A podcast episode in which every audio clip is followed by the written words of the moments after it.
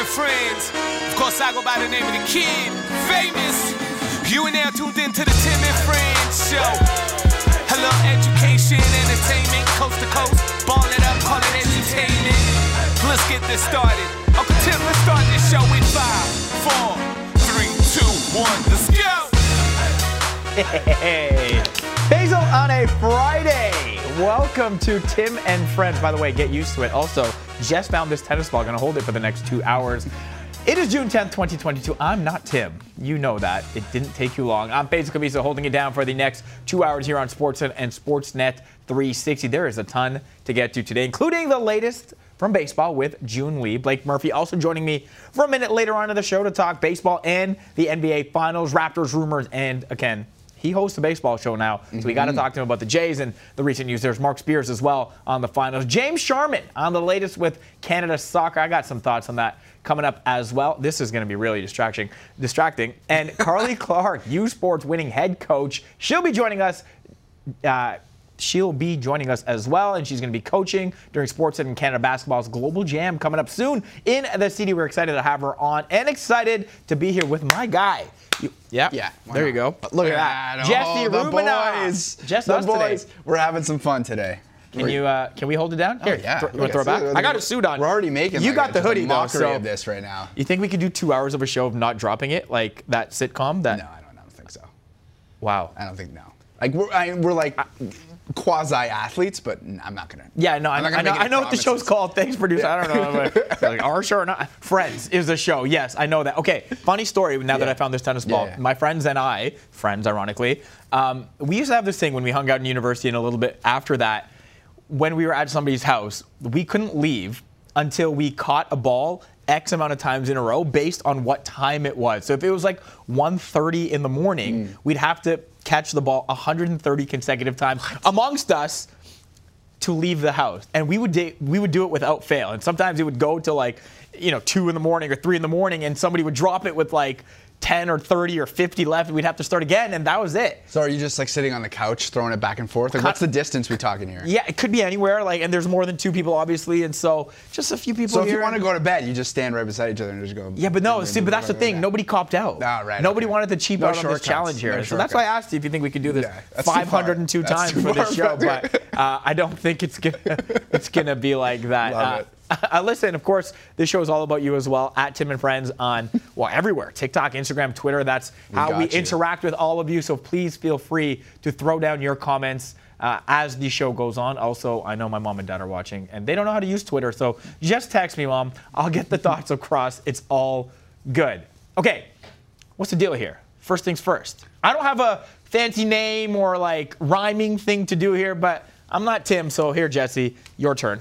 Love it. We have our own thing now. Yeah. Here, okay. There you go. Oh, that oh, was Okay. I thought that was gonna hit the laptop. That was like I thought it was gonna hit the laptop. Yeah, no, that's like the high jump. You know, when you just like squeeze right over the bar, barely making contact. Love it. This is uh, gonna be throw. dangerous. Great This is throw. gonna I'll be hold on to it for a second here. Thank you. And we will begin with the Eastern Conference Final, where the Tampa Bay Lightning stole one on the road to take a 3-2 series lead. Ondrej Palat scored the go-ahead goal with a buck 50 left in the game, helping put the Rangers on the brink. New York is 5-0 when facing elimination this postseason phase. 5-0 when facing elimination. Can they do it again? Gonna have to, right? I don't think there's much of a choice in this. But look, man, I, I don't want to be that guy that says no, they can. Mm-hmm. But No, they Man. can't. but no, they can't. man, look what you've done did when you let Tampa Bay into a series again, right? I was watching Game Three in Vancouver where. There was no soccer game to watch on Yeah. Sundays, so at an establishment there downtown and watching with my cousins. And as soon as Tampa Bay, you know, scored that goal with whatever time was left in Mm-hmm. that third period, my friend who was with me, my cousin who was with me, said, "Well, that's the series." That's right. And I, they, that's it. All you needed to do was give Tampa a sliver of hope, and they know what to do from there. And I feel bad for the Rangers because honestly, man, that game three, they were the better team and they lost. And you could argue yesterday as well. They were the better team mm-hmm. and they lost. But that's what happens when you play against a team like the Tampa Bay Lightning that have been there, done it, had the meal, what a couple times in a row now as well. Also, a Tampa team that has gone through the failures of the postseason mm-hmm. as well. you know, sports is very crawl before you ball, as one Kanye West once said. I feel like this is a crawling occasion for the Rangers right now. But I do want them to win. I do want a game seven. We got only four in the West. So please give me the tension that comes with a game seven in this instance right now. And uh, let's extend this season just a little bit longer. Will I? Will they win? I, I don't know. It's tough. Tampa at home now after winning three straight. It's got to be defeating for the Rangers. So, So I, I don't know. Yeah, the, the, the, stats that really stick out in my mind: Tampa's won 12 of, of 13 playoff games at home, and you, you when you watch Tampa now, you, you can identify certain things that make them who they are. They have the big guns that can do damage. Obviously, now they have Ondrej Palat, who, despite having a 28 game goal drought during the regular season, now has a franchise record 11 career postseason game winning goals. Yeah. The dude is clutch. They have a, a checking line that has wreaked havoc this entire postseason. The Cirelli line's unbelievable. So, and you look at who's in net. So, your point to when you have this team on the ropes and you smell blood, that's your only chance. Yeah. Because when they get started, it's like a snowball, and they're like, "Oh, we've been here before. Well, this we is what know I how to mean, right? this." This is what I mean. Like, you know, just enough plays to get you through the game. Vasilevskiy showing why he's been one of the best postseason goalies ever Mm-hmm. over the course of the last few games as well. Just big save after big save. And that's not to undermine the goalie on the other side who's also doing it, right? Igor Shesterkin has been unbelievable. But as things get tense and when things get, you know, really tight, my, money would be on the Lightning to just figure it out more than the Rangers would. And I, I don't want it to be that way. I would like change. I want something different. But I just don't sense we're going to see it here in this instance. A couple of things about uh, the game last Yeah. night. Um, Jacob Trouba, uh, a lot of people. Speaking of smelling blood, right? Yeah, Yeah. yeah, that's that's Sure. good. So a lot of people making a big deal about Jacob Trouba, who has developed a sort of reputation. Okay. uh, throughout his career, but I think specifically during this postseason of standing guys up at the blue line or taking advantage when someone's coming across the middle. Obviously, he missed in this instance that you're seeing on the screen right now, but there are still people Yeah. that were upset that he kind of led with the elbow. So what, Okay. what did you make of that situation? Uh, look, man, he led with the elbow. That's if that connects, that's dangerous, right? Mm-hmm, Ondrej Palat had to, like he's Ken Wu in Mighty Ducks 2, figure skating and through the guy's legs. Like he had woo, to woo. duck, yeah, woo, woo, woo, Kenny Wu. He had to duck at the blue line to avoid that check, which takes a huge amount of awareness on his part, right? But that's a scary looking lead. It is. It That's a is. scary looking lead. And I know you said people are making a big deal out of it. They should be. That's dangerous, man.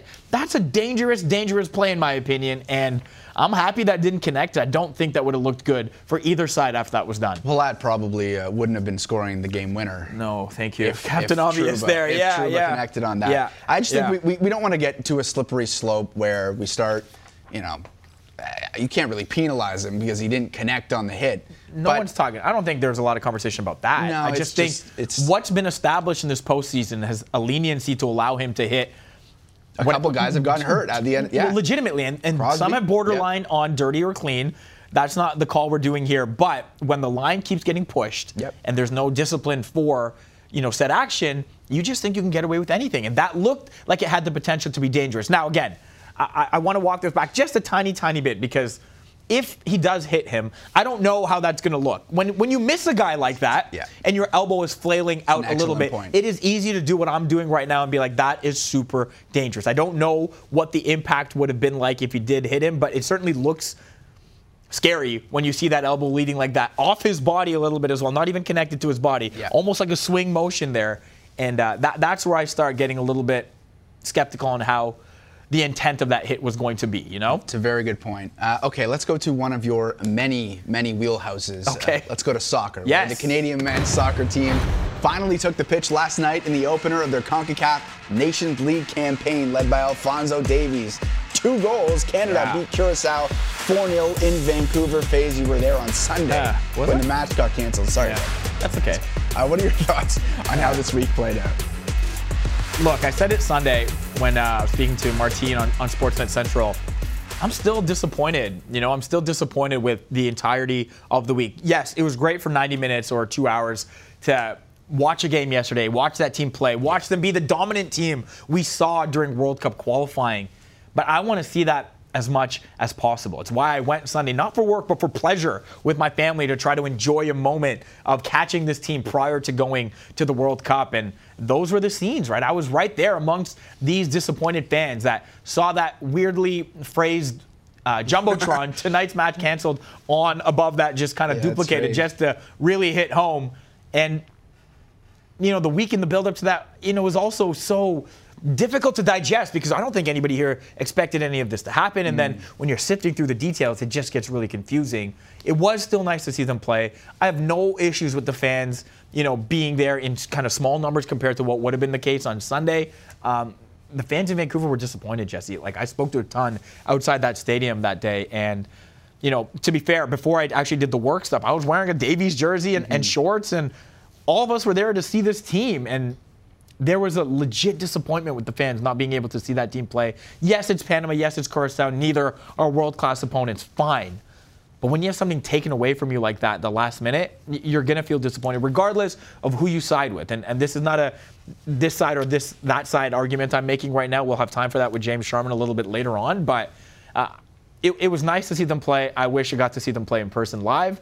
And I wish more people also had that opportunity Sunday when more tickets were sold, more opportunities were there, and then it could have built a little bit more hype heading into Thursday's game, I think. totally. But a lot of people were deflated with the actions of both the players and- Canada Soccer. This again is not an opinion. This is just the, the reality of the You were there, conversation. yeah, That- this to your just- experience, Just, yeah. just the conversations that I had with these people. That you know, there's a group of guys wearing a Bay- Bayern jerseys with Davies on the back. There are a group Mm-hmm. of players, uh, fans from Panama that, that were trying to enjoy the game as well. Overall, just disappointment. But to have them play yesterday, and then to get the glimpse of how good this team actually is, and you can say whatever you want about Curacao. That's not a world giant by any means, but it's not a minnow either. They're you know on the cusp of being in the conversation with the top six or eight teams in CONCACAF. They're eighth right now in CONCACAF. Just missed the uh, the octagonal by by a few points, and so to have Canada come out dominating from the very beginning and then have Davey score a couple goals too, including the penalty, by the way, which uh, he definitely called for and said to Kyle Larin, who usually steps up and takes that, I'm home. This is for me right now. So That's just it's yeah, crazy we ha- I think we actually have the, the video of the penalty. So here, he gets taken down. Pretty soft penalty, in my opinion, and he's telling Kyle, I'm home. Mm-hmm. I'm home. Like, And he's cool. right, man. He's a Vancouver Whitecap who professional experience started at 15 in that city. That's crazy, First time man. playing there since transferring to Bayern. First time for Canada to play there in a few years as well.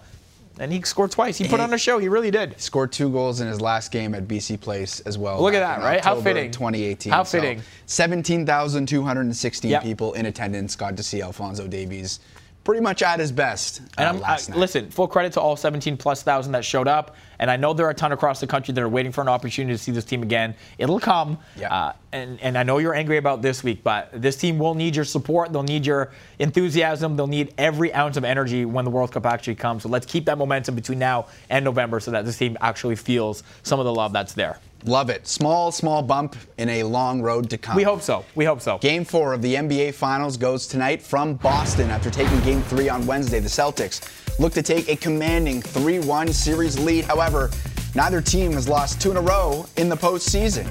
Does the back and forth continue tonight? it's funny when you get to the NBA Finals, right? Like, uh, you know, it's not that surprising when you hear that no team has lost two in a row because generally these teams are the best of the best. Hasn't been as dominant, you know, as in years past with the West and the East, but Boston, man, they. They're so good. I dude. hate to say it, they're, so s- good, they're right? So Like, good.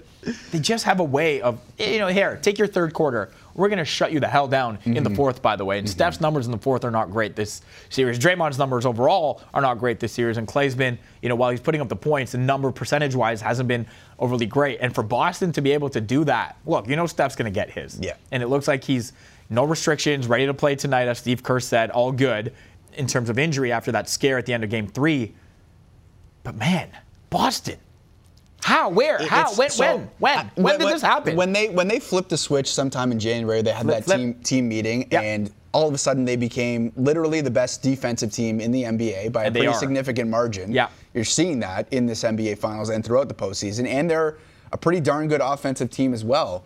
And I think it's interesting to look at these two teams and think that Boston is the team with the depth, and the Warriors are the team that is searching for ways to score outside of Steph Curry, who, as you mentioned, all systems go tonight, but still maybe a little bit hobbled. Yeah. like the Celtics are eight deep Yep. with very, very good players, all of them. Jayson Tatum's been, he, he might set the postseason record for turnovers in, the history of the NBA. you know, it's funny because he still- wasn't he wasn't overly great for a I lot of that game three, and then all of a sudden can't miss, right? And that's fine. Jaylen Brown did the thing early. Marcus Smart did the thing early. Yeah. And then let's go to the closer, Jayson Tatum, to, to wrap things up. Exactly. Do we, do we have the numbers, guys? The offensive or the rating with Steph on and Steph off, by the way? It would be uh, great to contrast some of that now if we, if we can. If not, no worries. We'll uh, try to get that. But the, the numbers are jarring, right? They're one of the worst offenses Mm-hmm. in the history of the postseason without Steph on the court right now and one of the best ever. Look at this. Okay, there it is.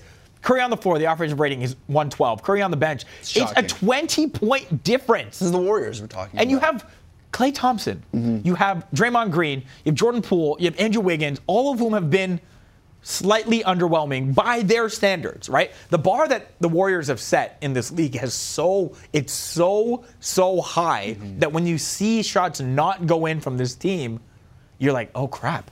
They might be broken. They might be done." But They need they're in certain the finals. guys. Yeah, they need certain guys to get going here. I I don't know if I'll bet against a team like Golden State that has Steph in full capacity it seems tonight to lose a second game in a row.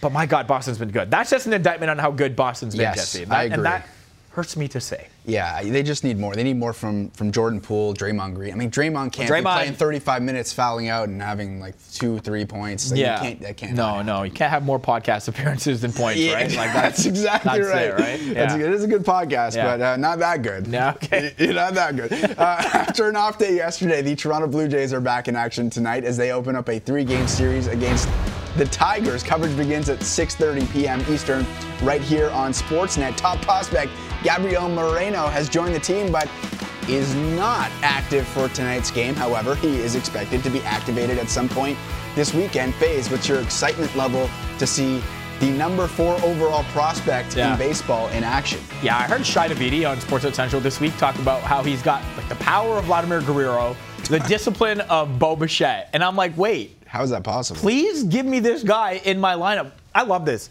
from the Jays right now. Okay, yes, they're a catcher injury that causing this. That, that caused this, right? Danny Jansen goes down.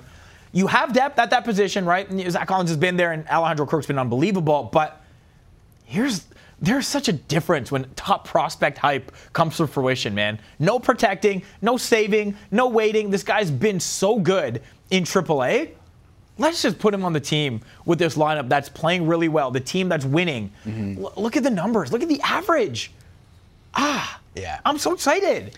Top prospect excitement is legit, Jesse. Uh, it is yeah. legit. And I'm going to talk to Joon Lee about that when he joins us in the next block. But man, I'm pumped. I'm sure you are as well. Yeah, David Singh had an excellent big read on uh, Yeah. Sportsnet.ca, just talking about Gabriel Moreno's uh, journey, and it it opens up the door to questions about the catching position because now the Jays have significant depth. Obviously, Danny Jansen's banged up at the moment, but when they're all healthy, that's a lot of catchers and a lot of catchers that produce. Yep. So, do you think the Jays should be looking to make some sort of move? Or is it dependent on how, what we see from Moreno yeah. in the early going? here? Look, if, if Moreno comes in and lights it up, the- he's not going anywhere. I'm sorry about that, right? And uh, you know, for as great as Danny Jansen's been, that's probably the guy that that's on the way. I don't know what you get for for a backup catcher in the league. Yes, he's mm-hmm. hitting for power, not not so much for average, but I, I- don't know what the deal is there. I, I'm not even sure I want to talk about that too much. I'll t- discuss it with our experts like Joon mm-hmm. and, and Blake Murphy when he's mm-hmm. here a little bit later, but. For me, the excitement. I mean, for me, the the real deal is just having the excitement around this guy. And I think there are some tweets again. Expected to be activated Saturday. Expected to catch and be in the lineup then to make his debut. But Let it play out. going to be around the team. He's wearing number 55, which is Russell Martin's old number. Hasn't been worn since him, obviously. so that. just feels feels right, Jesse. I'm ready. It feels right. I'm ready to see him. We've been waiting a long time Yeah. for him, and you hear his name all the time. Top prospect, top MLB prospect, not just Blue Yeah, Jays. yeah. Let's see him on the field. Getting set to start a series with uh, the Tigers this weekend right now. All right, we're just getting started on this Friday edition of Tim and Friends. Still to come, James Sharman is joining me. Throw me the ball, bro. Come on, let's go to break. All right, here on, we go. On a proper. Gotta get it though. Oh, Yeah, we got it. Oh, Discuss what's been a dramatic week for Canada soccer. We're going to talk hoops with Blake Murphy, ESPN's Mark Spears as well at a game four of the NBA Finals. Plus, Carly Clarke, the head coach of Canada's women's basketball team at next month's Global Jam, going to join me in studio. Up next, though, baseball talk with my friend Joon Lee. It is Tim and Friends on a Friday. No Tim, just Faisal and Jesse. Let's go. Tonight, you know, people can forget about what happened and hopefully step forward. And these fans, they've all turned up tonight and they've been great. I mean, what a treat. It's all in the hips. All sway together. All the All sway together. It's all in the hips. You gotta sing it. You gotta sing it while you do it. Wait a second. They're gonna intentionally walk him. On one and two, Yep. can you explain that to me? Is there some question about whether that was a a good move or not? Turner gives up a hit there. You know, I'd be walking, I'd be walking into the lake or something because that would have been stupid. No harm, no foul. Draymond. Draymond. You too.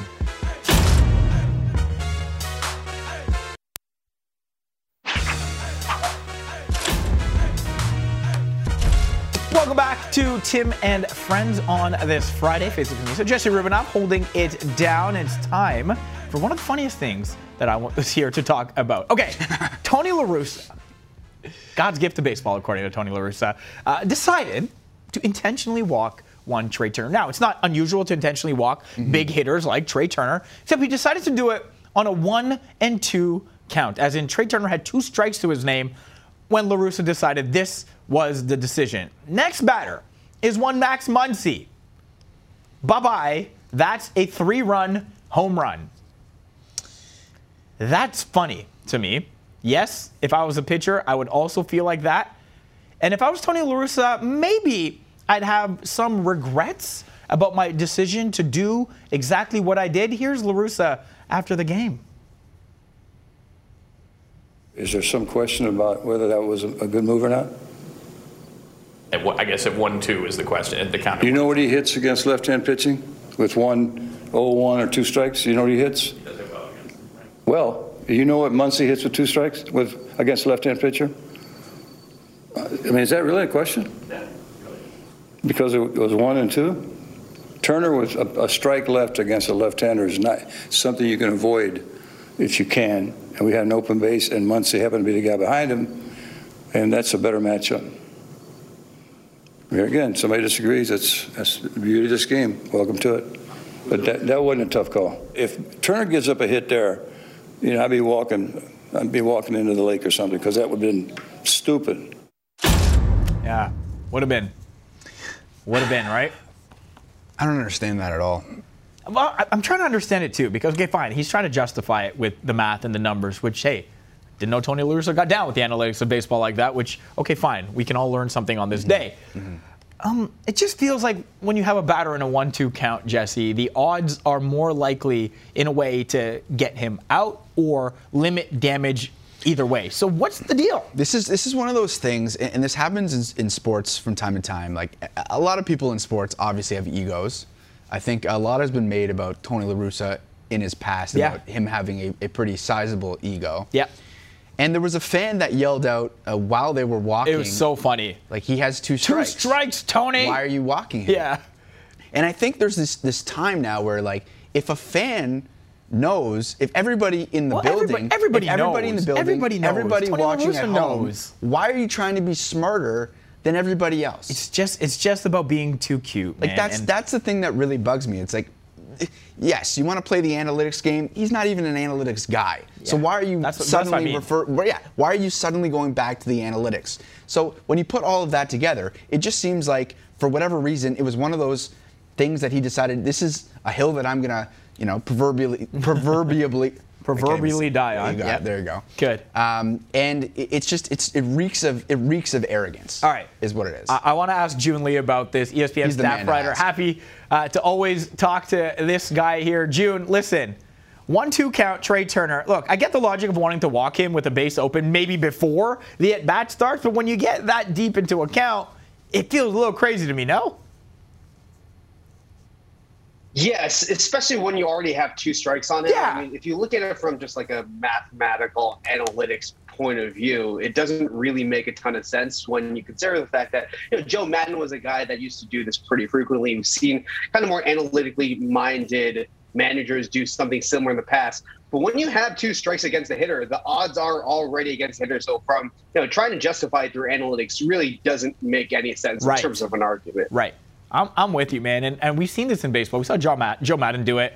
Uh, gone, by the way. Tony La Russa, okay, still still around, but is there a sense that with some of these older school baseball managers, especially on a team as talented as the White Sox, that they're maybe holding them back from reaching full potential? I mean, that's the sense that I always felt around Tony La Russa when they hired him. Mm-hmm. That you know, he's might be a guy who has done a good job managing egos and personalities in the clubhouse in the past.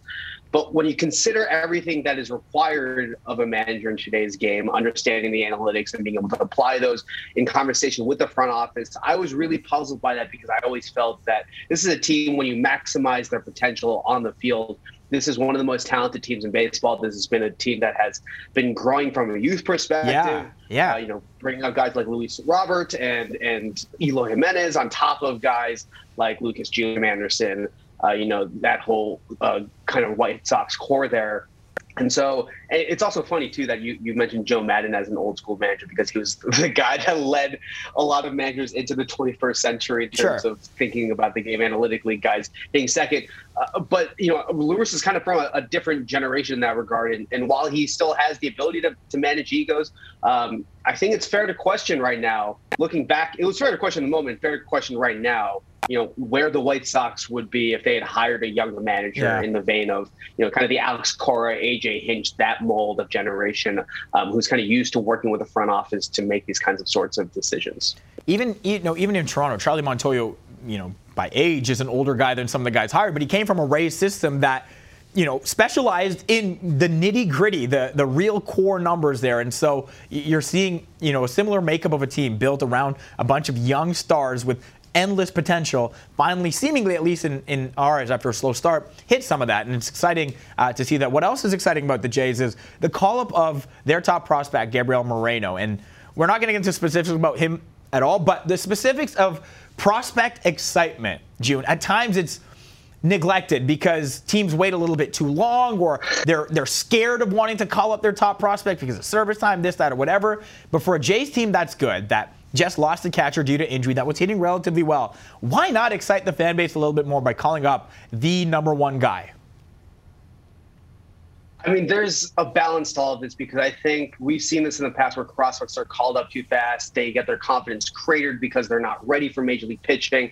And then that just sort of spirals. So I think it really has to be taken on a case by case basis. But we've seen over the course of the last decade or so, especially since Mike Trout and Bryce Harper were called up at a really, really young age, that we're seeing the trend of these younger guys, you know, Wander Franco being a prime example of that, getting called up at a younger and younger age and expected to contribute at the major league level immediately. And so I think that there is a fine high wire balancing act that you have to take with prospects today, uh, especially when you know that you're putting a lot more pressure on a guy like that to succeed uh, early on. Uh, and, and so I, I think you need to, you know, find the balance between that, and that is a case by case decision that needs to be made, um, and not trying to kind of come to the whims of the what ex- actually excites the fan base. I don't know. I'm here for the excitement, man. I'm here for, hey, you've got a good team right now. You've got a bat that seemingly is producing relatively well in AAA. You've got a guy that can throw out a bunch of batters as well. Why not add him to the mix and see what he can do, knowing that you have a guy like Danny Jansen who's going to come back at some point, but you also have a little bit of depth in that position as well, right? But but the gap between AAA and and, and the major leagues, I think, is often understated. Like Sure. you can put up numbers AAA and not perform at all in the major leagues. And when you have a guy like Danny Jansen coming back, I, I mean, it might also be a situation. I don't have sourcing on this, but where. You, when you bring up that top prospect, you want to make sure that they're in this for the long haul. And you Yeah. have you know established veterans in that clubhouse between Danny Jansen and Zach Collins who are, who are able to kind of hold the tide uh, until you know Moreno feels like he's able to actually take over on a full time basis. All right, I wanted to, to talk Ohtani, and maybe we'll just get a quick thought on uh, his unbelievable performance to help them snap that losing streak, Nickelback, this, that, whatever. Thoughts on Ohtani and the Angels finally figuring it out? Yeah, I mean, it's I I'm to- not totally convinced just because I think that this is still a top heavy roster Right. dependent on Mike Trout, Ohtani, Anthony Rendon to really really perform.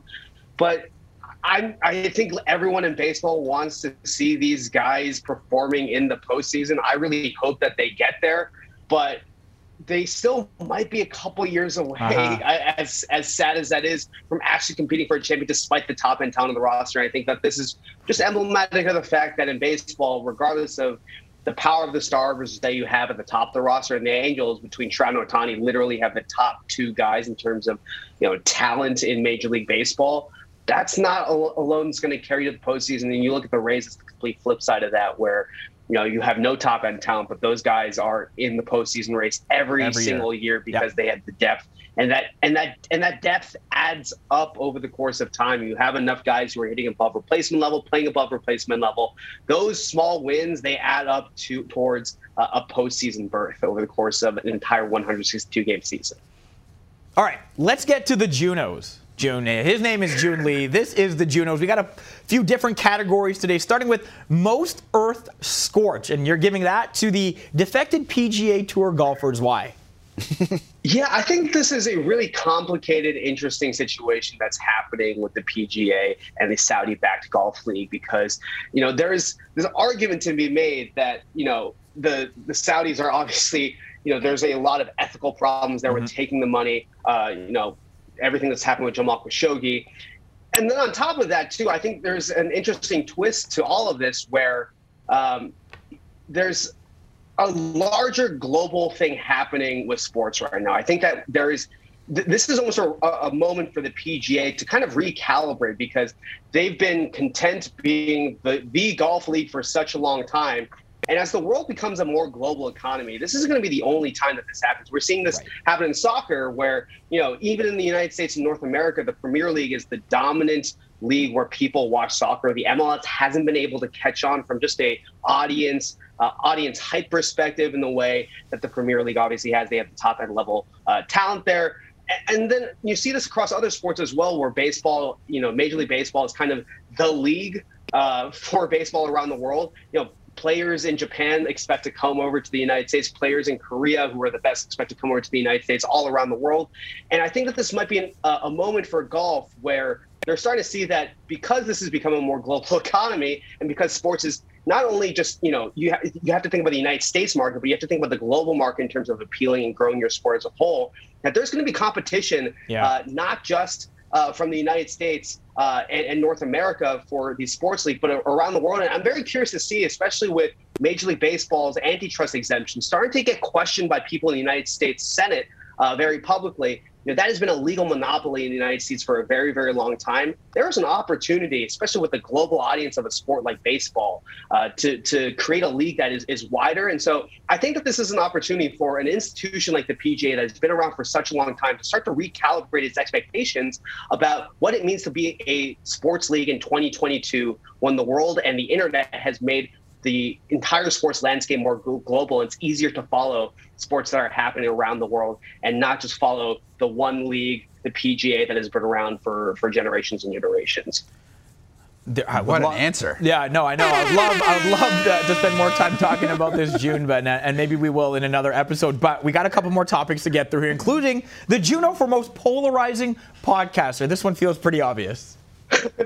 I mean, Draymond Green, I think, has been just a a 21st century athlete in many ways. I think if Charles Barkley was playing today, he would be doing exactly what Draymond Green is doing right now. And it's been fascinating to see Draymond podcast immediately after the game. And I've been kind of pushing back against the criticism of him, where it's like, you know, he's distracted, XYZ. If he was distracted, if this was distracting him from actually performing on the basketball court, then get rid of press conferences. Yeah. This is Yeah, this is exactly thing. that. He's just kind of taking Yep. this is him just taking that into more of his own control. And so, you know, I think Draymond Green needs to play better. He needs to not shoot 25% from the field in order for this Warriors team to remotely have a chance to beat the Celtics. I also think that the Celtics just might be more talented than the Warriors at this point. I think Jayson Tatum, I've been saying this entire playoff run, especially as a Celtics fan, is a, is a top five player in the NBA right now.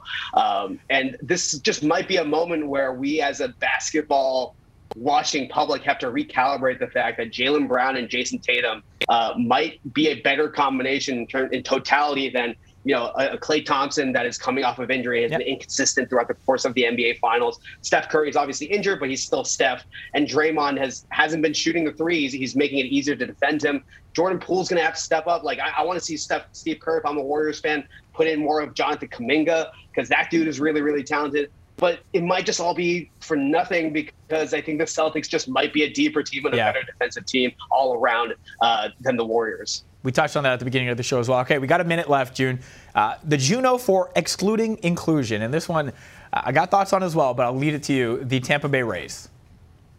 Yeah, I mean, this was such a complicated situation. Uh, Yeah. This was a, a situation that became very, very complicated at Tampa Bay, where you know the, the Rays were having Pride Night. A bunch of players decided not to do it. I think this speaks larger to the issue that if a team or a corporation is going to speak up in favor of a marginalized group, you have to go all in. And we saw this with the way that the Rays themselves just a couple of weeks ago handled everything that happened in the in the aftermath of the shooting in Uvalde, Texas, where they went all in with the Yankees on their social media Yeah. feed, regardless of probably the what some of the people on the team thought about gun control. As you know, that there's there's a very conservative culture in Major League Baseball, and we're at a time where you know a lot of these corporations, for better or for worse, drive these social conversations in America through what they put out as public messaging.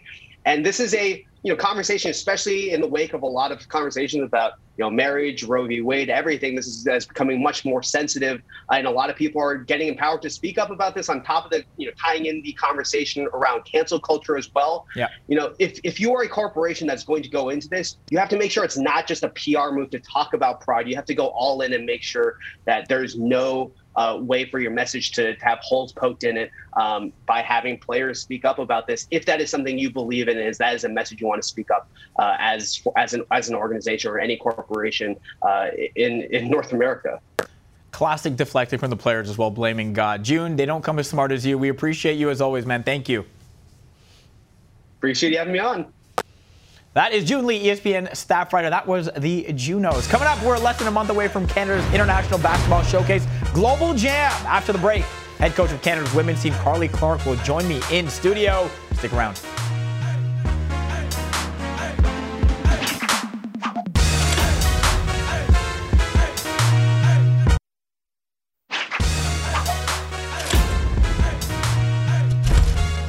Look at a legend in the mirror.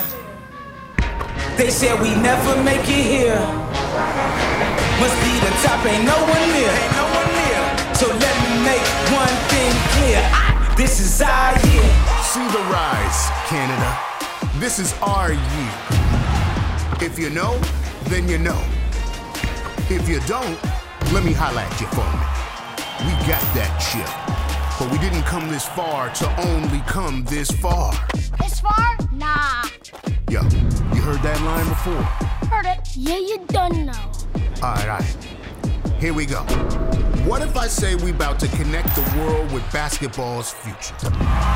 What if I say we about to shine the light on its rising stars? What if I say we about to launch the illest hoops fest ever? Cause you know, this is our year. This is life. Ball is life. And like the homie KG said, So let me make one thing clear. I- This is our year. the finest young talent in the mix, in the six. All in one spot, in the dot. This is Global Jam 2022. Make one thing clear. I- This is our year. See the rise, Awesome. Welcome back to Tim and Friends. Yes, Global Jam is less than a month away. We are thrilled to have the head coach of Canada's U23 women's team that will be competing here in Toronto, as well as head coach of the reigning U Sports national champions, TMU, Carly Clarke, joining me in studio. Thanks a lot for doing this, coach. Thanks First so of much all, for having me. Yeah, how you feeling? Great. All Feeling good? Great. Yeah. That video hyped you up. I'm sure you've been uh, involved with the logistics and planning for this for a while, but that video got me hyped. It's good. Absolutely. Yeah, it's going to be a great event. Okay, what's even more hype is the reveal you've got for us right now. So, take it away. Yeah, we're excited to reveal our training camp roster for the U23 team that we're going to have uh, coming up here in July. Okay. Uh, lots of exciting names on the list. There it is. There is the list right now, made up of a ton of players you can see playing NCAA women's ball right now, and a couple uh, from local here in Canada. Uh, standout names, people that this country should be paying attention to right now. Who you got? Well, obviously, hard to hard to narrow it down. Right. It's a really, really great list. But um, you know, if you look at this this group of athletes, um, three of them were Olympians with us last summer in Tokyo: Laeticia Amihere, Aaliyah Edwards, Shaina Pellington, um, and they're all having tremendous college careers, and then um, you know lots of GTA. I mean, countrywide talent, but GTA talent as well. If you look at Latasha Lattimore and uh, Cheyenne Day Wilson, Shayeann coming off. Uh, uh, freshman of the year campaign in the ACC. So lots of really exciting names on the list. Yeah, that list features uh, three women that were involved in the semifinals of the NCAA tournament as well. In fact, all four semifinal teams had a Canadian on it, which just speaks to the growth. And that's what I wanted to ask you about first the growth of the national program here in this country over the last while. You've been involved for quite some time. What have you seen as the biggest impact to growth here? Yeah, I think there's a number of different elements. I think there's a, a key focus on development. And, um, you know, across our country, we're focusing on, uh, you know, the whole picture that helps to develop our athletes. Um, you know, events like this are helping them play in high profile events, in, in, in having great level of competition to prepare them and, and to help them to continue to grow. It's not just high profile events, it's a high profile event that's happening in Canada, in Toronto. Something, again, Global Jam hasn't been done before. How exciting will that be for some of these players to be featuring in their home country at something like this? Yeah, I think it's enormous. Um, you know, the the commitment that these women make to uh, being athletes, being student athletes. They're traveling around the world. Um, you know, we spent 80 days away last summer uh, in preparation for Tokyo with some of these young women. Um, you know, and we had people following us, but for uh, their level of talent, commitment, sacrifice, everything they bring to to Canadian basketball and as role, mod role models in uh, in women's sport, to be able to have our young women and, and fans to see that live is uh, it's a really really exciting thing. There's a change at the national team level for the women's side. Full-time coach right now, Victor Lapeña joining the, the helm. What does it mean to have someone there full-time committed? This is the the focus of, of this coach right now. What what will that do for the program? Yeah, I think it's a huge step for our program. You know, we've been knocking on the door. We've been at three straight Olympics. Uh, we've medaled at some age group championships. Um, and, you know, our goal is to get to the podium at the World Championships and the Olympics. So to have someone that's dedicated full time to the development, the system, and, and you know, to try and propel us to the next step of growth, um, we're really excited about that. Does that stuff translate to some of the players as well? Do they feel that same excitement and same commitment from Basketball Canada because of that? I'm sure they do. Yeah, yeah I think uh, you know they know that they're they're supported in whatever environment they're competing in, and uh, you know we're watching and cheering for them when they're not with us, and um, you know really just combining all those different elements to help them to continue to improve. So Global Jam is coming up. We mentioned it, July 5th to 10th. You can get your tickets right now. Just on a personal level, to, to see something like this happen in, in this city, did you think we'd get to a point where this is what was going down? Uh, I think you always dream of it. Yeah. As you know, for me, formerly a young player, never at this level, um, but now a coach at this level. Um, extra special for me that it's it's being uh, held on our campus at Toronto Met. Um, you know, we've had a couple events across the country. Uh, Edmonton's been a great host to our senior women for a long time. Um, so just to have the consistency of, of showcasing our athletes uh, live in front of our Canadian fans, again, it's uh, it's a big deal. What's the challenge for you coming in to have to coach this team? Obviously, tons of coaching experience, but a bunch of players that maybe don't have a ton of time playing with each other, not a lot of time to coach them up. What's the challenge for you as a coach to figure it all out? Yeah, I think they're all coming from environments where they're the best athletes Yeah. on their teams, Yeah. right? So um, there's a team building element that you've got to work to bring them together and, and create some role clarity. Um, but all of them have come up through our system in different capacities and, and have experience with that, um, you know, in a short training camp in, in coming together and building a team to compete to win. Certainly helps having a championship level coach like yourself at the helm. What was it like uh, winning that U Sports title with the you know, school formerly known as well, the current school, Toronto Metropolitan University. It's going to take a while to get used to that, by the way. No question. For you no as well, question. imagine. yeah, we're yeah. adapting. So Yeah. nice job catching yourself.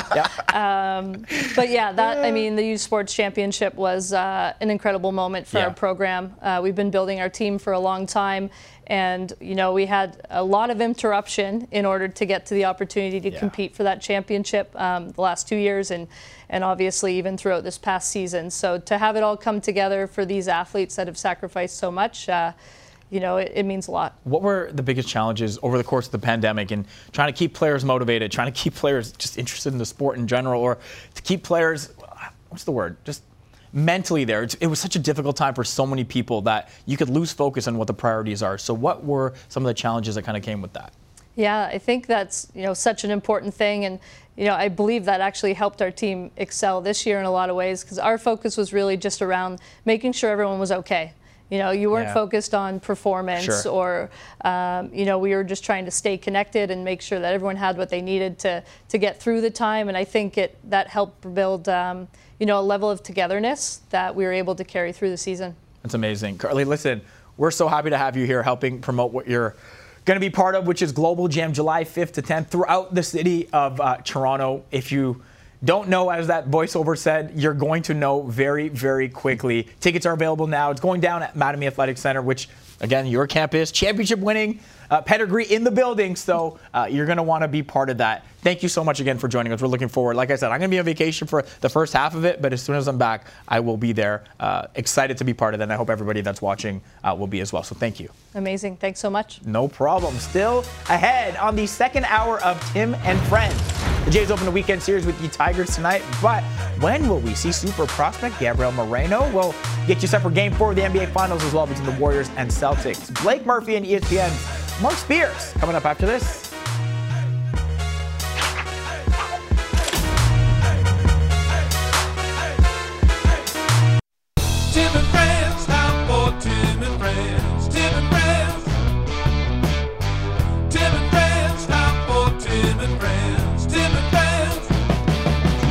And now, time for real sports talk with Tim McAuliffe and friends of the show.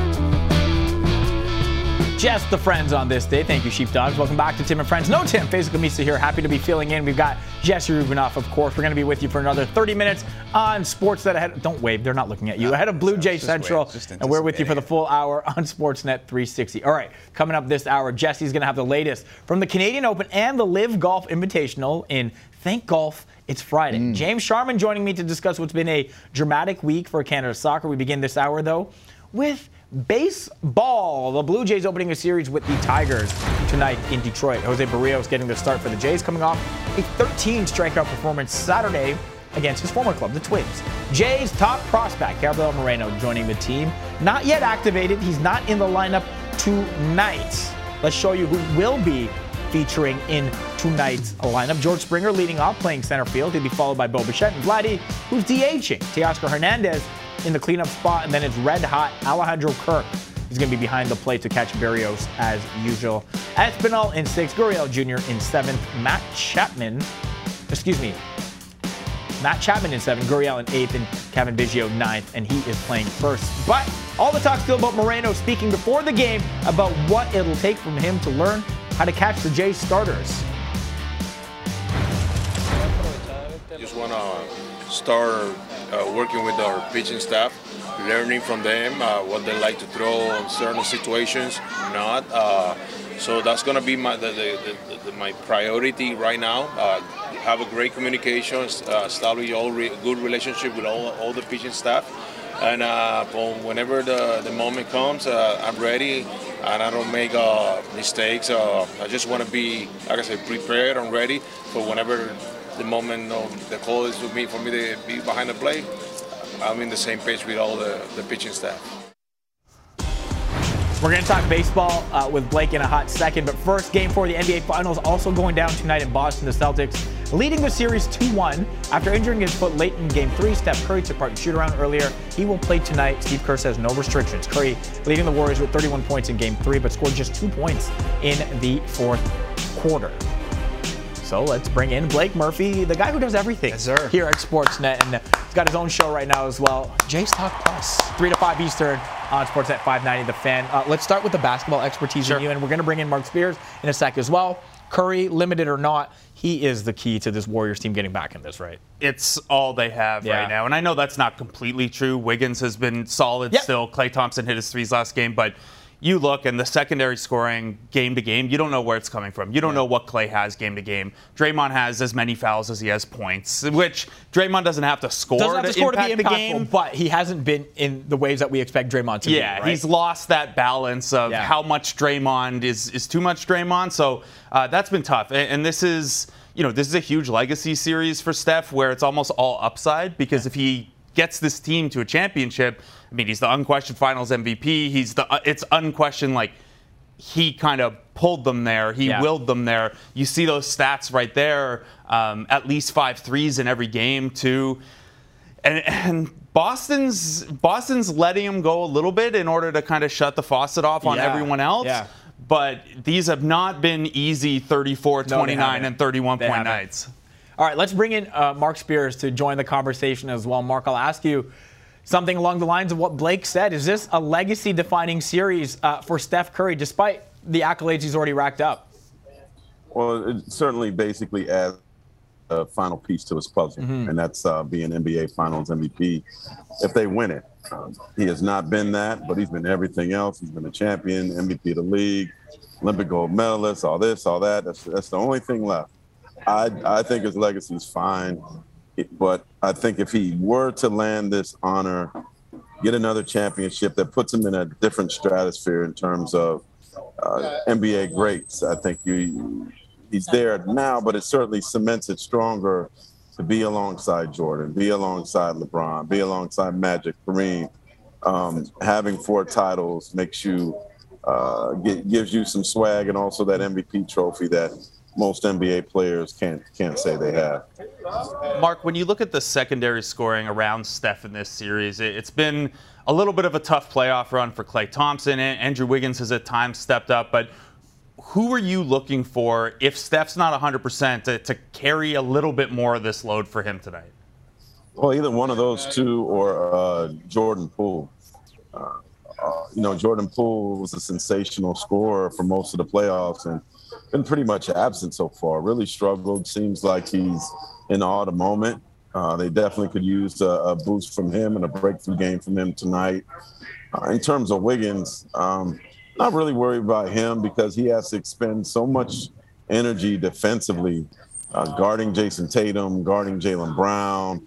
If he could give him 18 minutes a game, 18 points a game based on everything else he has to do, I, I respect that. And then Klay has been hit and miss as well uh, due to his injury. Um, just really don't know what you're going to get from him. He, he had a pretty good game last game, um, but for the most part, it's it's been up and down with him, and I think it's because there's just not a lot of time off between games. And when you have had those two injuries like that, I think the the best of Klay Thompson's probably coming next season. This is uh, not necessarily going to help in, on the scoring side, but when you look at what Boston's been able to do on the glass, um, you know, Draymond hasn't had quite a Draymond level series. Could you see Steve Kerr leaning on Looney a little bit more the rest of the way in this series? I think he has to. Yeah. This is this is where they certainly miss James Wiseman. Um, I, I, I wonder what it would have been like if that kid could have come back. But you know, they might as well get a couch and sit in the lane because they're really enjoying themselves. Uh, the Celtics uh, in the lane against the the Warriors. I mean, they destroyed them in the paint, and they got a bunch of second chance points. Uh, it, was, it was, you know, this is the first time they really imposed their will with their size. You're talking about a team that was 21st in the NBA uh, during the regular season in terms of uh, points in the paint, or, or you know, this this is a perimeter team, but they figured it out that they basically can do what they want in the post when they want, and uh, you know, forget the three, the percentage of of scoring in the post is, and getting a perhaps a uh, you know, a free throw foul on it is, is high. So I, I don't blame them for leaning on that and figuring it out. Is there something you're seeing that's tangibly different about the Celtics in the fourth quarter versus the third quarter? It's been crazy to see how different it's been. Uh, I go game to game with them, man. Yeah. I mean, this is a team that certainly, I think, misses some veteran um, guidance in the fourth quarter. They, you know, when you look at those Kobe teams and Shaq early teams, when they won titles, they were blessed to have guys like Ron Harper, you know, Brian Shaw, Rick Fox, the OG, so to speak, that could help calm things down, um, help them score a bucket when they need, run down the clock, and and basically get that Dennis Eckersley save, right? Um, now it's it's just hit and miss with them, and uh, but that you know when they have the big lead, that that that guidance doesn't matter. But I, I feel like these games, the rest of the way, are going to continue to be intense, if not get more intense, and and be much closer, which could have an impact on on the final outcome because I I just don't think they have that guidance right now that they need, and perhaps something that's a uh, perhaps that's their biggest weakest link is just they're so young. when you look at the Boston side of things and, and Al Horford, what he's been able to bring from a veteran side, and I, I, know last game was a little up, up and down for him, really strong first half, really shaky second half. But how impressed are you at the level he's been able to take his game to, especially defensively, as these playoffs go along? Yeah, man, he must be eating that Dominican sancocho before the games, man, because he's he's been getting that fountain of youth. He's been playing great. Um, really, really good story for him in the Dominican Republic. Uh, they they haven't had anybody in the finals before, and if they could hoist that trophy up, trust me, he's going to have a flag ready to go. Uh, very, very proud player who actually before making the finals, he was the NBA's uh, active leader in games played without making the finals. So I'm, I'm sure he's glad to get that over with. Um, I'm hearing in the Dominican Republic every night it's a big, big party, and they have a large Dominican community in Boston as well. So I know with every game, I mean, this isn't uh, Ortiz from the Red Sox, but this is certainly a, a big, big moment for him in this country. Ime Udoka, as a coach, have you been impressed with him so far? I mean, hard not to be, right? Oh my goodness, uh, super impressed. I mean, yeah. this is a first-year coach who, basically, if you look at it from January 1st on, he's coached the Celtics to the best record in the league. Done a phenomenal job, and I think he pushes buttons in the right way, gets these guys to the best of their ability. He, he tells Jalen, "I need more." He tells uh, Jayson, that you know you are a top five player in this league, and I expect you to play that way. And he's he's pushing them to greatness. He hasn't coached a championship team, but he's been in the finals as a coach before. So I, I think um, Doc Rivers told me he could have, you know, been coach of the year. He's, he's done an amazing job, and uh, I, I wonder if, um, you know, the, the, when when this is all said and done, if the Celtics do win, we better give him his just due because not many rookie head coaches can do this. It's tight there, eh? In the media room in the finals, eh? It's back to know, like being man. as busy as people behind you, backpacks on your face. Or come on, don't they know you're on no, Tim no, and Friends no in Toronto respect, right now? Man. No, no respect. He don't care.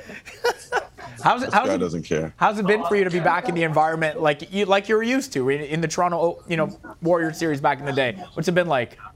Oh man, you know I covered the the Celtics from 2007 to 2009 with yeah. the Boston Globe. Uh, if you look at that video, anything is possible. Um, hold on, I'm gonna tell this guy to be a little quiet. I'm, I'm live on TV. If you give me five seconds, brother. I you want to talk to the people in, in Canada? All right, thank you. Uh, that was his moment. That was it. He yeah, had it. Yeah, he had a moment, man. yeah, no. When I when I covered them before. Um, it, it was great to be amongst that championship. Yeah. And, and be around Garnett, but be behind Garnett when he said anything is possible. and it's been 14 years since they've been able to do that, uh, win a championship, and they want to get that 18th banner, and they want to pass up the Lakers, and so there, there's quietly a lot of pressure on this team to to get that get that ring. Mark, I'm gonna let you go. I appreciate you always making time, though. You're one of the best to ever talk to, and so enjoy the game tonight, and uh, hopefully we yeah, get to speak soon, man. Fun. I'm gonna make a new friend and introduce myself. To him. I know he's, he's kind of irritated, like who the hell is this dude, right? Uh, so. Tell him apologies from all of Canada. That's kind of what we're all used right. to. Thank Thanks, you. Mark. all right, peace. So good. That's great, man. That's the, you know, listen. I, I remember the Raptors finals run and the amount of media that show up. Mess understandably it's a lot. It's a lot. Man. I'm surprised that's where your mind went because when he got in the shot there, my mind went to you behind Sean McKenzie mm. and getting escorted out by security. I'm like, man, yeah. where's Mark Spears' security detail keeping the Faisals of the world out of the background of the shot? Nah, man. Sorry, Mark don't got it like me. That's okay. Uh, stick around and talk baseball on the other yes. side. All right, that's exactly what we're going to do. We're going to have some highlights as well from the Canadian Open. Jesse will have that and the Live Golf Invitational, excuse me. Plus, we'll find out how he spent his day at St. George's yesterday. Thank golf, it's Friday. Let's go. Up next.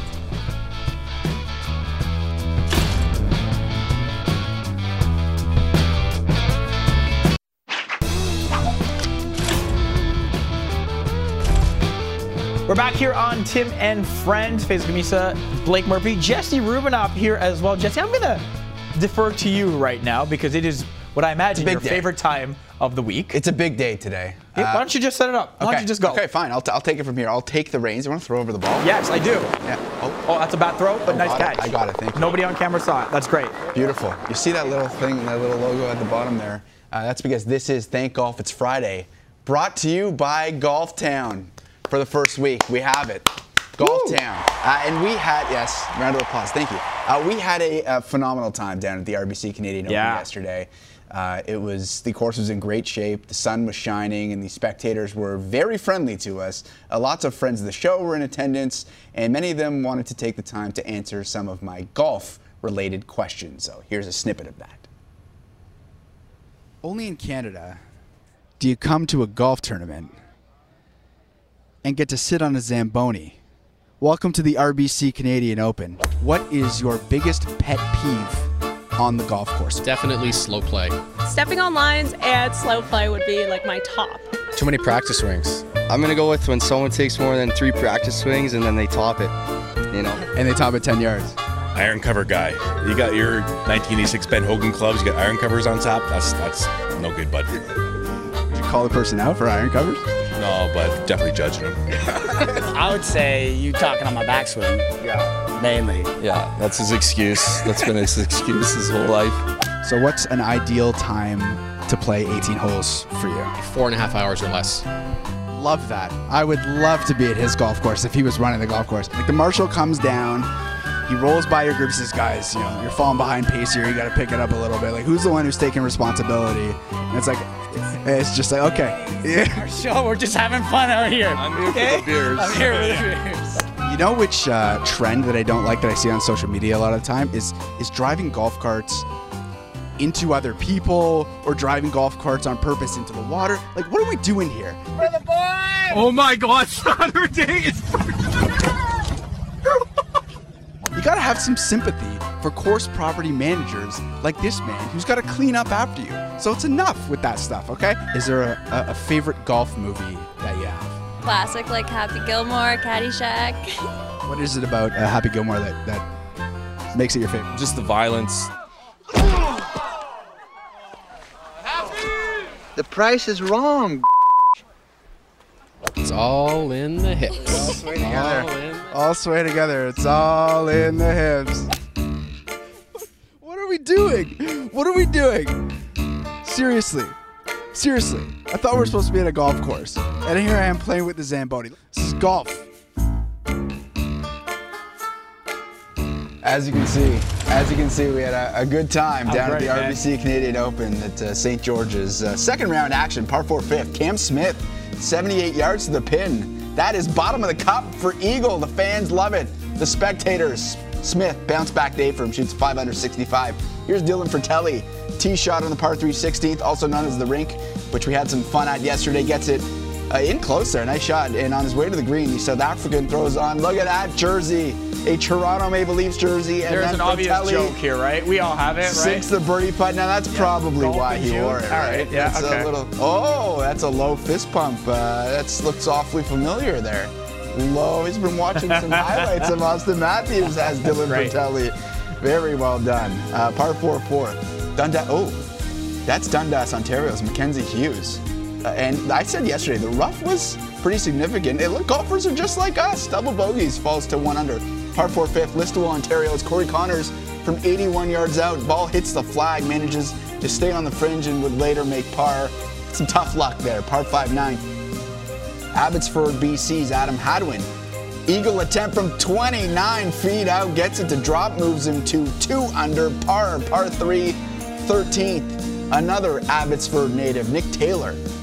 Nice little baby fade there on the tee shot. Later, birdies moves to four under par. And you see there on the uh, scoreboard, that is not Wendel Clark, that's Wyndham Clark. That's seven under, currently uh, in the lead. Rory McIlroy, the defending champion from 2019 in Hamilton, just one back after a second round, 68.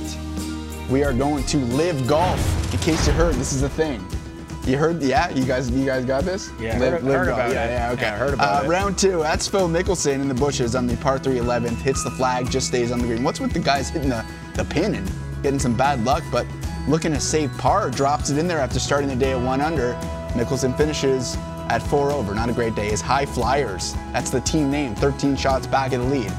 Thinking about his life choices there, maybe par 5 15. Dustin Johnson. Second shot from the fairway gets it to land softly onto the green. He would eagle the hole, finishes one under his four aces team.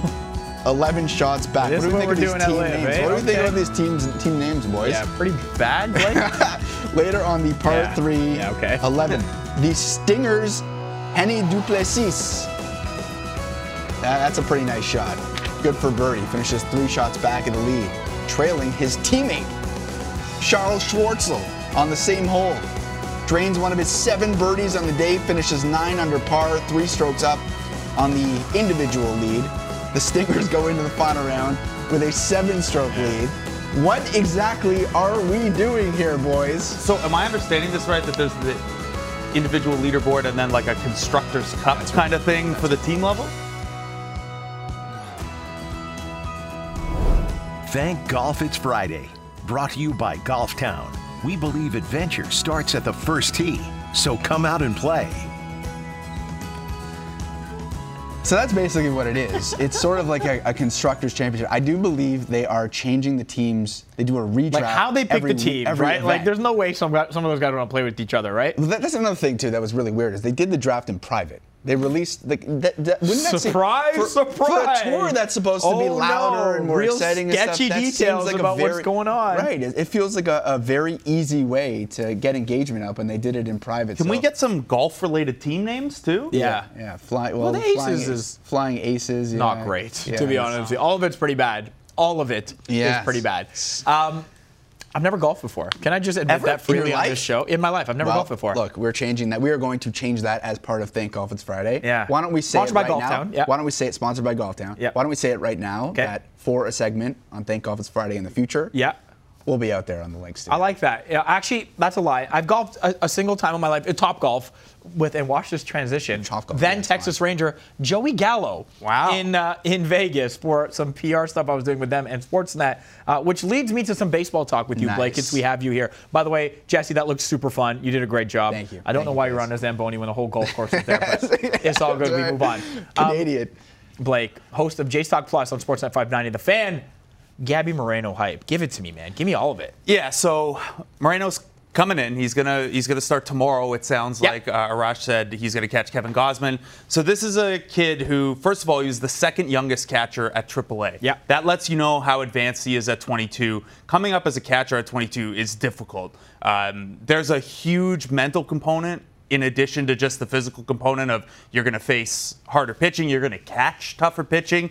No one in AAA is throwing that splitter from Gausman that he's going to catch For tomorrow. sure, for Uh, sure. so there's a lot on his plate, and I think that's why they called him up a little early, give him a full day to kind of get acclimated, learn Gausman, learn, learn the process. Uh, at the plate, though, this is a guy with a lot of bat to ball skill, very athletic by the standards of a catcher. So you're going to see his his swing decisions have improved over the course of the year. He hit Yeah. 324 down at AAA, but this is a guy who could reach out and get it. Yeah, it's uh, It's you exciting, get some of the no, no, no, yes swings with him, and then he has the athletic ability. Like the bat speed's really good. Uh, he can steal a base. Which is a lot of fun. He controls the running game well, and then also steals base himself. love it. We got to come up with some Jays Talk Plus metric for like net stolen bases. He's going to be the only catcher That's stealing. so good, So we, man. we got to come up with something so to just good. make him look even better because there, there aren't many catchers out there running the bases. Successful stolen bases versus how many guys you've thrown out. There's a very Something like You know, very few amount of people in baseball that will Yeah. actually even qualify to be part of that. They won't be negative at least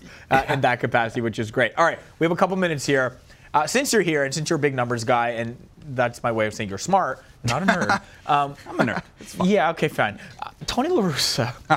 Tony La Russa, what are the numbers around one and two counts and deciding to intentionally walk someone and getting it thrown into your face? Because Yes. right now, 100%. So I haven't looked up the numbers No, uh, of didn't mean that exactly what it's of course, like. of course. But the explanation after that, oh, Trea Turner hits well in one, two counts, give me a break. Like, you are not, first of all, you're not telling your pitchers to intentionally avoid getting two strikes on this guy. Yeah, exactly. So why would That- your strategy man, then you. be Thank you. once you have two strikes Thank on you. He also did this thing where he referenced Max Muncy's stats against lefties this year, which is a really small sample, and then he referenced Trea Turner's like three-year sample in one and two counts.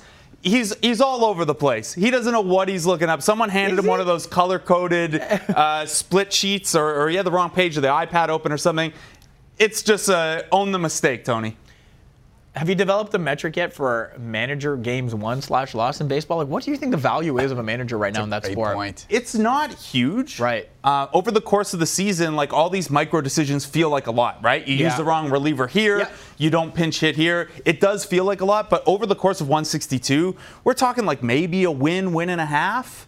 Um, and it, it's one of those things where like because we only notice the mistakes, you don't notice the regular good, things. It's right. also really hard to quantify. Like you, you were at the opener. The Jays coaching staff goes all the way down the third baseline out to the left field wall. There's that many people coaching, and the front office has input and stuff like that. Um, I think at this point, it's shared credit and blame, but a manager like Charlie Montoyo, you're looking at how do you keep the room loose when things are bad? How do you keep everyone focused when things are good? That to me is probably the most the, the thing you can touch the most with a manager in 2022, and that's why Joe Maddon in a 12 game losing streak where ya. guys are trying Nickelback to break up the vibes, that's where you kind of can be like, okay, he lost the thread there. It wasn't that he went to his seventh inning reliever in the eighth inning and it backfired. That's Blake Murphy, Jays Talk Plus Sportsnet 5 9 fan, 3 to 5 Eastern Time on your weekdays. Also on the morning show. Also does the Raptor Show with Will Lou every now and then. And happy to join us here on Tim and Friends. All right, for those watching on Sportsnet, Blue Jay Central is up next ahead of the opener against the Tigers. Everyone else, Tim and Friends continues on Sportsnet 360. We're chatting with James Sharman in 60.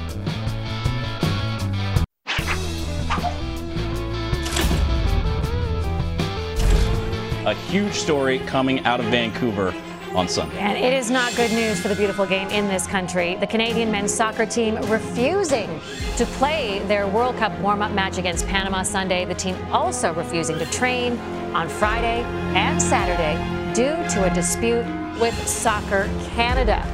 if we as an association only had the men's team and the women's team to take care of and nothing else, we could still not afford this proposal. It is untenable as written. This will have turned off some soccer fans from this team, at least right now. There's still no agreement between Canada's men's soccer team and Canada Soccer, but the match will go on Thursday versus Curacao. These boys are fighting for something more than just, you know, putting pay in their pockets. They're looking for leaving a legacy. You know, hopefully we can get on the pitch and start inspiring people again.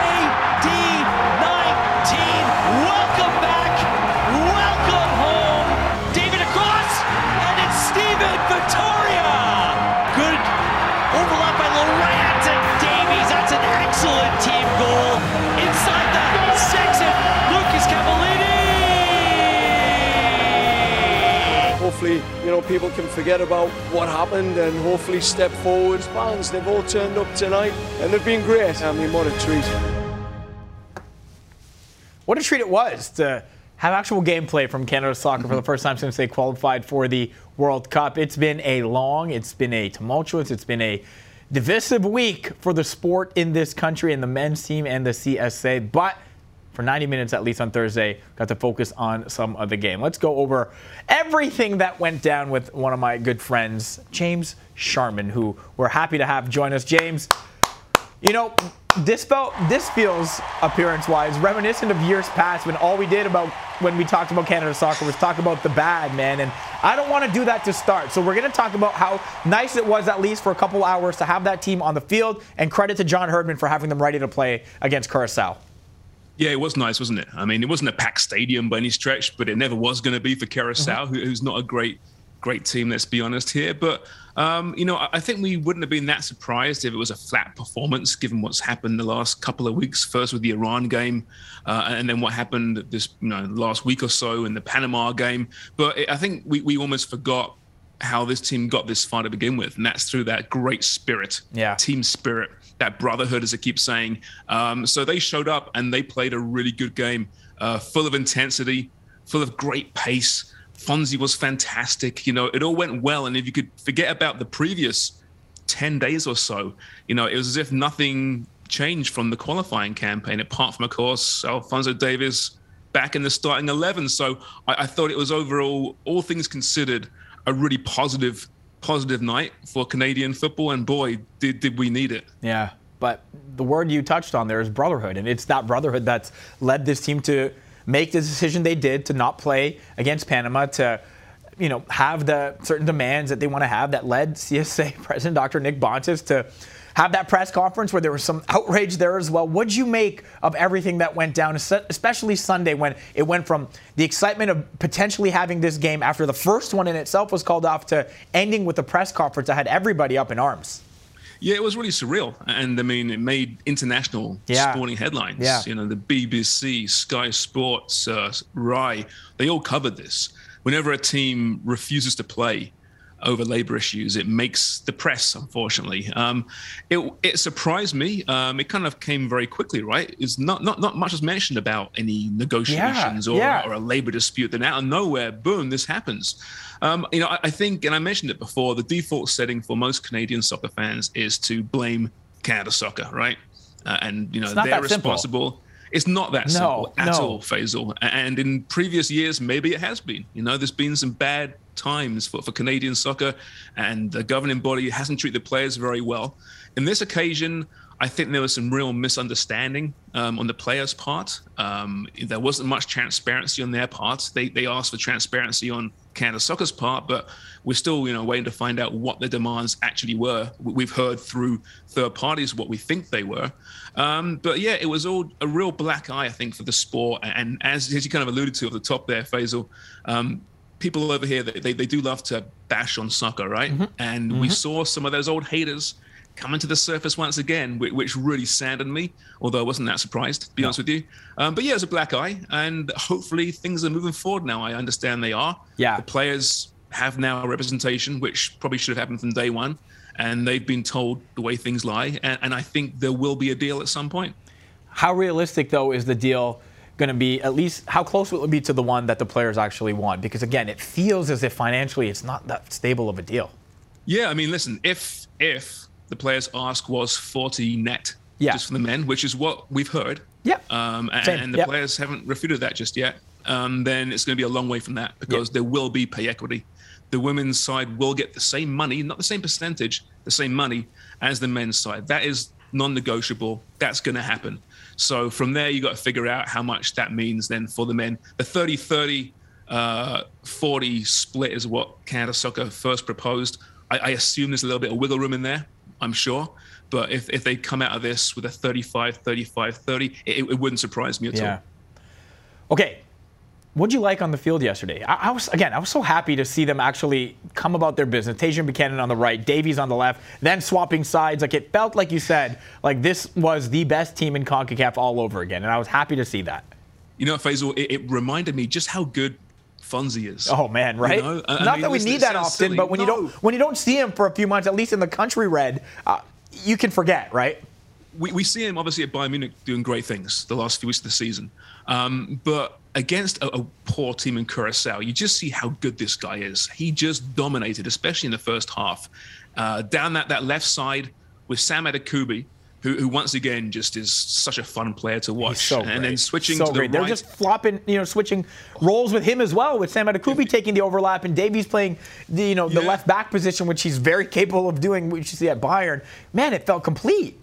It, it really did, you know, and uh, you know, cutting through the middle as well, taking players on one on one. He looks so dynamic, and as much as Canada was really great without him in this qualifying for half of the games, don't forget, um, they're so much better with him, and that sounds obvious, but they really are. He offers an element that they just don't have otherwise. And I tell you what, if you are Belgium or Croatia watching that, and they were watching that game, don't don't kid yourself. You understand that it's Curacao and you understand how good Belgium and Croatia are, but they're concerned. They're concerned about the threat Alphonso Davies poses and Sam Kubi and Tajon Buchanan and Alistair Johnston. They've got these great wide players right now uh, for, for Canada who I imagine they'll be the starting, you know, four in those positions Yeah. uh, come World Cup time. Boy, it was fun to watch, you know. But again, I don't want to pour cold water on it. No. Curaçao's not a good team. No, they're not. They're not. But they're not horrendous. They're right on the cusp of being amongst the you know top eight, six teams in Concacaf right now. They're right there when it came to that final World Cup qualifying spot. They're not there yet, but they also beat They beat Honduras. Honduras. They beat Honduras. They beat Yeah, Honduras. yeah. There you go. Um, you I, mentioned. I don't know. Yeah, you go ahead. it's funny, Sorry, I was talking to Craig Forrest about this earlier today because dur- during pre-qualifying, a lot of Canadian fans were terrified of some of the games they were facing right against these low, low Oh my Caribbean God, and Central American teams, right? Yeah. right. And it was never an issue. They smashed these teams. and, even last night, Craig, I was like, hey, he's a little bit nervous. Like, come on, man, come I was on. Too. James, this. when you have 30 years of something versus 10 months, like you're ingrained to think about the last, uh, the the one that you have more of than the latter, No. right? And so things have changed, man. though. Let- let things have changed. go. Um, you talked about the four wing players, and that doesn't even include Richie Laryea, who came on. Could be playing Premier League ball next year with Nottingham Forest if some transfer rumors uh, that we saw are true. Man, again, the depth in this team, at least on that wide position, feel, it feels so great to see. But any issues with Jonathan David? I know the tail end of his Ligue 1 season was a bit disappointing versus the start. He had such a great, great start, leading that league in goals for, for a lot of that season as well. Any concern with him not being able to find the back of the net over the last bit of the season? Not for me. Listen, Yeah. uh, we know how good he is. Yeah. We know he's going to score goals. Um, you put yourself in his shoes. He's at Lille, a team that struggled for much of this season, um, a team that's going to have a fire sale this offseason, including himself. Lots of rumors about him going to the Premier League, to big clubs for big money. It's got a weigh on a young player's shoulders. It, it, it just does. He's got to wrap up his business pretty early in this summer, I think. I think so and too, Find, yeah. find a new club, and I think he will. Whether that's Arsenal or Tottenham or I heard Manchester United this week. You know, who, who knows? I know you'd really love that Faisal, so calm down. Um, it, it might not happen, but it's going to be a Premier League team, I think, and uh, he'll be just fine. Now, he is still going to be the main goal threat for this team uh, moving forward, and we we'll forget all about this slow end to Yeah. the season for him. But there is some depth there as well, right up front. Lucas Cavallini's like impressively had a good, you know, last few weeks in his MLS Yeah. and now national team season as well. and an important goal for him. Yeah, right? Um, yeah. he almost, he's, he's almost a forgotten man. Yep. You know, Kyle Larin and then Luca Koleosho gets called up. You know, future forward as well. So I think for, for Lucas Cavallini, who's a good player, you know, he's proven it. Not most of, most of his career, but had a couple of off seasons, it's fair to say, and now is very much in the shadow.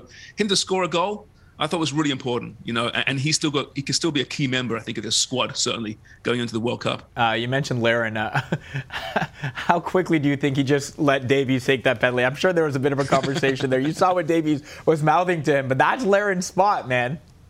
It is absolutely, but uh, there's no way Fonzie was going to turn that down. No. Right at home, essentially in BC Stadium, the first time since 2018, and the Whitecaps. There's no way he was going to give that ball over. So uh, Yeah. they made the right choice in the end, and I'm sure. Hey, listen, they're they're brothers, as they keep saying, right? and they'd be happy to donate the ball and, and a goal and pad, pad those stats. Uh, James, man, always appreciate you, man. Thank you for always making time. Thank you for your perspective. And hey, first time I hosted this show was with you in this studio. I don't know if you remember. We stole everything uh, from the back, but I got invited back. I and- remember. I, yes, yeah, we stole the gear, didn't we? Yeah, we? we right. did. I, They I made- still got some actually in my basement. Yeah, I know they've been asking, but it's all good. yeah, James, appreciate you, man. Cheers, mate. Yeah. All right, time for one final break here on Tim and Friends. Last call with Jesse Rubinoff is coming up next. I'm trying to think about what I took and if I ever brought it back. I didn't.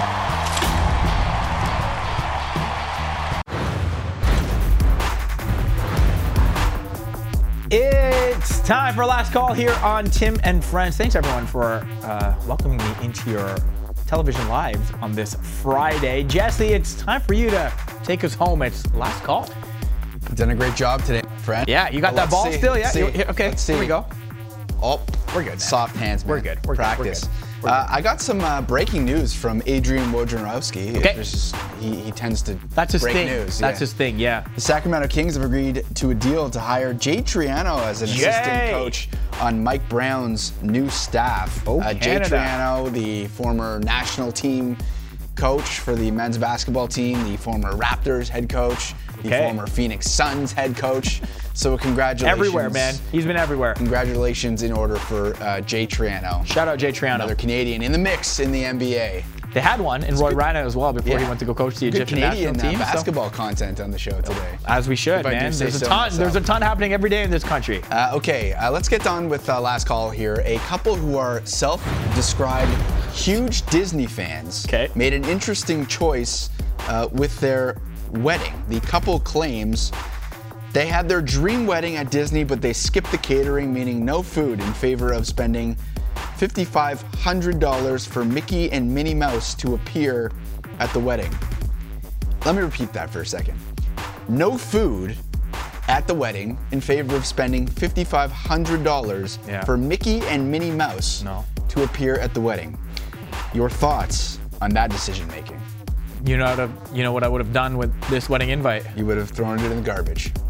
Would have let it go. Yeah. Nice. Come on, man. Why- Oh my goodness. I don't really That's a understand why you for talk me. there, right? Oh wow. Talk, you talked right Yeah. over that. No, that's that I just had. uh, that's just that's pathetic. I have a follow up tweet. like did yeah okay I have a follow-up tweet, too. were there official like mickey and minnie people that they needed to get like you couldn't just get a costume and you know also feed your guests I mean, I, I, I'm, I'm thinking like maybe there was a large uh, contingent of, of children at the wedding. Maybe they have a lot of family and friends who have a lot of kids or something, or they're just big Mickey and Minnie fans. Which, I had a friend you that- know, whatever floats your boat. i had a friend that got proposed to at disney world Yeah. but not planning a wedding around the theme of disney world but Yeah. you know the funny thing is i don't imagine there were a lot of people that were hungry because i don't imagine these two people have tons of friends that's very good. Given their, maybe that's uh, why they didn't need the food. wedding they theme here so yeah they had eight people that's there. just me though that's just me those That's eight people were right. starving though Very one good. large pizza though everyone's everyone's so fed man good. Uh, here's the uh, follow-up tweet if we want to take the computer. Uh, imagine sitting at a table with no food, watching two weirdos in costumes pose for pictures No, man, with that's what I'm Mickey and. Minnie Mouse uh, shack face there. Nah, the tweets were great when I saw this this week, and Yeah. like, nah, man. All right, that's uh, one fun story down here on Last Call. Let's Okay, get to what the do you next one. A diehard Rangers fan, Jimmy Fallon, got a little wacky last night. Fallon dipped his hot dog in beer, then proceeded to Yeah. uh, wolf it down or chug it. Uh, does this count as a chugged beer? I mean, oh my God, I'm getting Disney, I'm getting Disney hate in the mentions right No. now. Yeah, I got a friend that's a diehard Disney fan, but I don't think he's gonna have Mickey and Minnie. Listen, Lawrence, if you're watching, Mickey and Minnie, are they coming to your wedding? No, that's not a far. chug beer, by the way. And I don't know what Jimmy Fallon's doing. I think this was the exact moment when I was like, all right, yeah, Tampa in six, because my guy, what are you saying? I'm confused about Fallon. Do you know who he spilled his beer on, by the way? Like Who was it? McEnroe in a, in a row ahead of him. He got probably- the splash. I'm sure got he the asked. splash, man. I'm sure he asked because you don't want to be. Can I spill beer on you? Yeah, Didn't look like to. he asked with the apology that had I to. saw after, man. That was whack. That's man. rough. But how can you be such a big um, Boston Red Sox fan? You had that, that movie Yeah. Fever Pitch. How can you be a Red Sox fan and a Rangers fan? Don't those two things work in New Well, York, he works Boston? in New York, right? So you're just New acclimating Boston. yourself to the city, and So he's faking the Rangers fan. bit. he's faking something. Right, yeah. That's faking something there, man. Should have shown Simu All over, no, that's no. Yeah, it was whack. All right. Not, not, not Taylor Lewan uh, who's the, the king of chugging beers. That was not a great performance from Fallon. No, Uh, okay, Uh, just days after it was reported that LeBron James has reached billionaire status, LeBron made some interesting comments on the latest episode of the show. Uh, here's, or the shot, here's King James on his desires for the future. I want to own the team.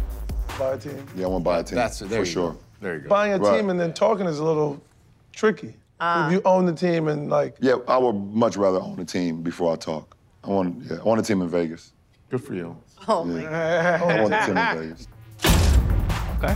A team in Vegas. So he- uh, currently on the Lakers, but wants to own a team in uh, Vegas when he's done. Uh, would LeBron make a good team owner in your estimation? I I think so. I, I feel like he would. He's already. I'm not even gonna say what I tweeted GM. yesterday when I saw this story. When I said, "Oh, didn't he already own a team? Ha, the Raptors and all those playoffs." LeBron I guess I said it. I guess I said it. I guess I said it. Uh, I think LeBron would be a good owner because here's a guy that knows this sport, wants you know to fight for the players to earn as much as they can. He'd be a little different voice than some of the old head owners we have Mm. in sports in general and he's done it all in this league. And so Michael Jordan did it. I don't know if you would consider his tenure as owner of the Charlotte Hornets a success or not. By the way, they hired a new coach. Looks like Kenny Atkinson. Yeah. But have a seat at the table. That's a pretty big deal. The thing is, he's already a meddler in, in what the GM does. Can you imagine him as the team owner? Now he's meddling in uh, the concession He'd actually be owner prices. and GM Yeah, and yeah. president of basketball ops. And He'd have his hands full on that yeah, one for sure. That's a good point. That's actually a really good point. According to uh, Forbes, Tiger Woods is the latest athlete whose net worth has reached $1 billion. Woods joins the aforementioned LeBron James and Michael Jordan in the Billionaires Club. So the question is, naturally, if you received $1 billion, I mean, what's the first thing you'd buy? You wouldn't know because you wouldn't see me, big man. Like that's that's it, bro. Don't think That's that's any of your business, sir. Okay, but here, here's my thing. You know, there's Yeah. just people out there that say like, "Oh, how, how much money do you need? Like, how could you even spend a billion dollars?" Like, Sure. bro, watch me. No, no, okay, okay. You know, a billion's a lot of money, and obviously a lot of that would go to a, a lot of causes that are near and dear to my heart. And even then, and I had a conversation with a colleague of ours, whose name I won't mention, just a couple days ago about winning the lottery and what it would take, or what we would do if we won the lottery, and that was just a percentage of what a billion dollars would be. And um, the consensus answer was still the same. You wouldn't see me, big man. Yeah. So I'm going cook, personal trainer, uh, golf swing coach for sure. Uh, those are not- those not are my three right away. at all. Uh, Felix Auger-Aliassime beat Karen Khachanov. Dream big, bro. In straight, straight sets to advance to the semifinals of the Libéma Open. Felix will now face Tim Van Rijthoven, who's ranked 205th in the world in Saturday's semifinal. Felix claimed his first ATP title back in February. Are we getting another one soon? I, I don't know. Not really big on the tennis prediction games in these parts, but just continues the great play of Canadian tennis, and uh, Felix has been great to watch. He's going to be on the cusp of big name soon. You would a personal chef would be in like your top three Guy, things. I love to cook. I'll just do that for myself. That's true. You are you That's are a chef. man. Yeah, no, I know that. I feel like you, with a billion dollars, big man, Salt aim a little higher. Right. Just A aim jet, a little I higher. guess? There you go. See, now we're thinking. See, right. speaking of jet, we've got to do just that. Tim is going to be back on Monday. I'm actually going to be here next Friday. It's my birthday, but they begged. A Oh. reminder you can catch the Jays and Tigers on Sportsnet. Have a great weekend, everyone. But before we go, here's a look back at the week that was on Tim and Friends. It's Friday then, it's Saturday, Sunday, what? It's Friday then, it's Saturday, Sunday, what?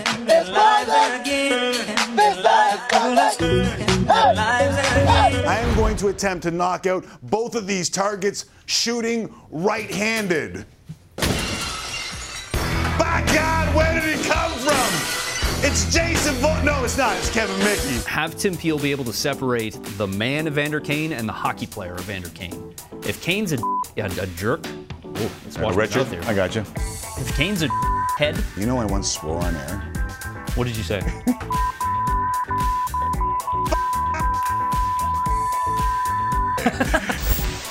I heard that they're drafting. Redrafting. diff- They redraft every week. Yeah. Uh, yeah, I don't like that. What if I want to cheer on the Niblets? The hot balls? What are they? Fireballs. Fireballs. Yeah. Not hot balls. All right. Speaking of, never mind. He's wearing a sweater. But Jesse Rubinoff joins us from St. George's at the Canadian Open, and he's already dancing. The I mean, having the time of his life. Oh, look at As you can this. see behind me, we have St. George's Country Club. I hate pie. Hold on, I'm just finishing this email.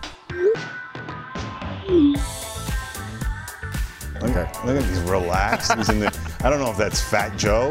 I don't know if you remember Fat Joe, but a fellow named Fat Joe did a song called Lean Back. Of course I know who Fat Joe is. Okay. Lean back, yo. Lean back. Lean back. Lean back. Yeah, I, I don't know if like that's that, a good right? Fat Joe.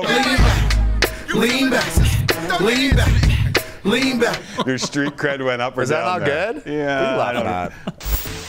Are we still calling it dink and dunk? Because I am not dunk. Are you okay with dink? Yeah, I mean, I feel like that other guy used to be more of a dink than you. uh, I'm not making any comment. Winning the Battle of Alberta is meaningless if you get swept in the next series. That's a bit of a hot take. See if he's a Flames fan. Calgary, Alberta. It's now time for Jesse to take the reins with last call. Ooh, what? You What? can't do a dog pound bark Why not? and not expect me to stop you and say, where the hell did that come from? I don't know. I'm just pumped. Those people over there, you know who they are, right? Those are people who brought the property value down in Mr. Rogers' neighborhood. That's who those people are. Jesse What are the first stories? Arsenio Hall. Ooh, ooh. you know, content for end of the week. That's all we're trying to achieve here. Ladies and gentlemen, the weekend.